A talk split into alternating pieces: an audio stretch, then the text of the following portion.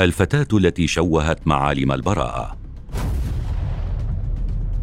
لطالما اقترنت الطفولة بالبراءة والصفاء فنقول عن الأطفال ملائكة. لكن في الواقع يوجد أمثلة حية أن ليس جميع الصغار كذلك. فمنهم من دنس الطفولة بأفعال بعيدة كل البعد عن البراءة. وكذلك كانت ماريبيل التي اعتبرت من أكثر الأطفال المجرمين عنفا. حاولت بيتي بيل التخلص من ابنتها لكنها لم تتمكن من ذلك فأنجبت ماري لتكون ابنة غير شرعية. كانت بيتي نفسها في السابعة عشرة من عمرها ولم تكن مستقرة نفسيا لذلك لم تكن ترغب في إنجاب ماري حتى إنها حاولت اعطائها لامرأة في الشارع بعد ولادتها. لم تقف محاولاتها عند هذا الحد إذ حاولت لاحقا قتلها لأكثر من مرة بحسب البعض من أفراد أسرتها وكانت طبعا تسعى لجعل موت الطفلة يبدو حادثا عرضيا. لكن عائلتها اشتبهت بها عندما سقطت ماري الصغيرة من النافذة فلم يبدو لهم ذلك حادثا طبيعيا. وكذلك عندما أعطتها حبوبا منومة وقدمت لها حبوب منع الحمل كحلوى. وعلى الرغم من زواج بيتي في وقت لاحق إلا أن ذلك الزواج لم يضمن منزلا هادئا ومستقرا لماري. فزوج والدتها بيلي بيل كان كثير الغياب عن المنزل ولديه سجلا اجراميا حافلا. لم تكن حال ماري الأفضل فكانت تعاني من مرض التبول اللا إرادي وكانت بيتي تغضب بشكل جنوني وتهين ابنتها بأفظع الطرق. لذا في وسط هذه الأجواء من الضغط النفسي وعدم الاستقرار. بدات طباع ماري المشاغبة وشخصيتها المضطربة بالظهور جليا في سن مبكرة. إذ كانت معروفة في مدرستها بالتخريب والكذب كما وأنها كانت فتاة وقحه تعبر بكل جرأة عن رغبتها بإيذاء الناس. وفي يوم الحادي عشر من أيار من عام 1968 تحولت أقوال ماري إلى أفعال. ليكون أول ضحاياها صبي في الثالثة من عمره. كان يلعب مع ماري وصديقتها وسقط فجأة وأصيب بشدة. وبينما اعتبر الجميع أن الحادث عرضي كانت ماري التي أسقطت الصبي أرضا. لم تكن سوى بضعة أيام حتى تقدمت ثلاث أمهات ببلاغ للشرطة زاعمات بأن ماري قامت بمهاجمة بناتهن الصغيرات وحاولت خنقهن. لكن لم توجه الشرطة أي اتهامات لماري لعدم كفاية الدلائل. كانت جرائم ماري ستبدأ للتو بالظهور واحدة تلو الأخرى. ففي الخامس والعشرين من أيار من العام نفسه عثر طفلان داخل منزل مهجور على جثة طفل يدعى مارتن براون وهو يبلغ أربعة أعوام. وكان الطفل قد مات مخنوقا. فلابد أن تكون ماري قد اصطحبته إلى المنزل المهجور حيث قامت بخنقه وقتله. لكن الشرطة اعتبرت موته حادثا لأنهم عثروا على علبة حبوب أسبرين قديمة بالقرب من جثته فظنوا أنه ابتلع بعضا منها ومات. كانت ماري صاحبة طباع إجرامية منحرفة وغريبة فلم تكتفي بقتل الطفل إذ طبيعتها الشريرة دفعتها للذهاب إلى منزله وسؤال أمه عنه. الأم الثكلى أخبرت ماري بأن ابنها قد مات لكن ماري لم تبالي لدموع الأم المسكينة فوقفت أمامها ببرودة وعلى شفتيها ارتسمت ابتسامة خبيثة قائلة بأنها تعلم بأن ابنها مات لكنها تريد رؤيته وهو يرقد في النعش. صعقت الوالدة المسكينة لهذا الطلب لكنها لم تشك بأن ماري هي التي قتلت طفلها. لذا صرفتها بهدوء ما الذي سيوقف هذه الفتاة المجرمة ومن سيردعها عن إيذاء الأطفال أكثر؟ إذ إن طبيعة ماري المياله للتخريب دفعتها إلى اقتحام وتخريب دار حضانة قريب وهذه لم تكن المرة الأولى بحيث فعلت ذلك بصحبة صديقتها نورما جويس بيل وكتبن على الجدران عبارات من قبيل نحن قتلنا مارتن براون. تم استدعاء الشرطة صباح اليوم التالي إلى دار التمريض لكنهم ظنوا بأن الكتابات مجرد مزحه سخيفة. وهكذا كانت ماري بعيدة عن الشكوك وفرت بأعمالها الشريرة مرة أخرى. من ستكون الضحية التالية لماري وإلى متى ستبقى بلا عقاب؟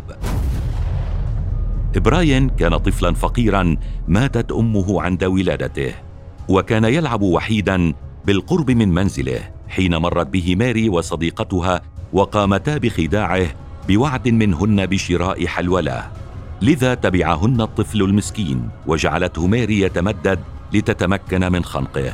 حاول براين مقاومة الأمر لكنه فارق الحياة وعلى وجهه ملامح زرقاء من شدة الاختناق.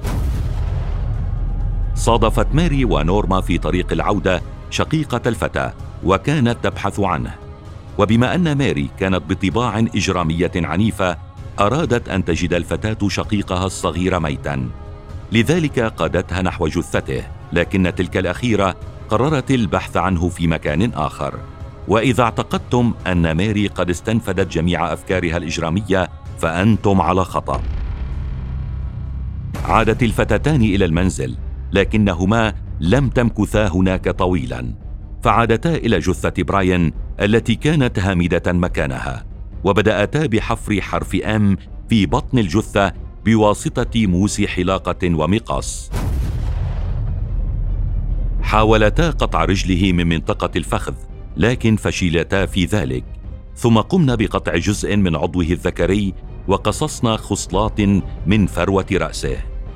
الفتاتان وجدتا متعة كبيرة في ذلك.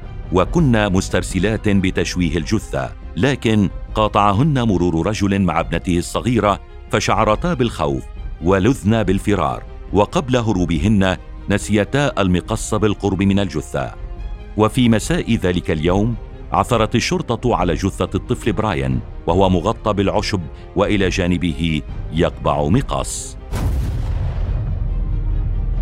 الفحص الطبي للجثة اقترح أن القاتل ربما كان طفلا نظرا للقوة المستخدمة لخنق الطفل التي كانت قليلة نسبيا. هذا الأمر جعل الشرطة البريطانية تراقب وتقوم بإجراء مقابلات مع الأطفال في ضاحية سكوت وود الفقيرة في نيوكاسل حيث وقعت الجرائم جميعها. كانت نورما فتاة قليلة الذكاء على عكس ماري التي حاولت تضليل المحققين بذكائها ومراوغتها. كانت محاولات إثبات التهمة على ماري ونورما صعبة بالنسبة للمحققين الذين لم يكونوا يملكوا الدلائل الكافية حينها. لكن الشكوك كانت تزداد حول الفتاتين. لذلك تم استجوابهما مرات عديدة. إلى حين ما اعترفت نورما بقيام ماري بكل تلك الجرائم ليتم القبض على الاثنتين بعد جهود كثيرة من قبل السلطات. وفي السابع عشر من كانون الأول ديسمبر عام 1968 برئت نورما من جميع التهم وأدينت ماري بالقتل مع مسؤولية محدودة عن أفعالها كونها طفلة وأصدر الحكم بعد تشخيص دقيق لحالتها من قبل أطباء نفسيين عينتهم المحكمة حيث تم تشخيص حالتها على أنها أعراض كلاسيكية لشخصية سيكوباتية معادية للمجتمع وأنها تشكل خطرا شديدا على الأطفال الآخرين.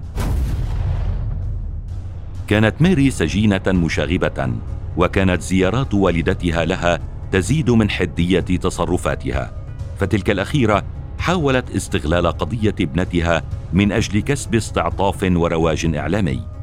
وفي عام 1980 أطلق سراح ماري بيل بعد 12 عاما من الاحتجاز ومنحت هوية جديدة من أجل عدم الكشف عن ماضيها وإعادة دمجها بالمجتمع من جديد. أصبحت ماري بعد فترة اما حتى في عام 2009 أفيد بأنها أصبحت جدة. في الحقيقة شخصية ماري بيل تغيرت تماما بعدما أصبحت اما.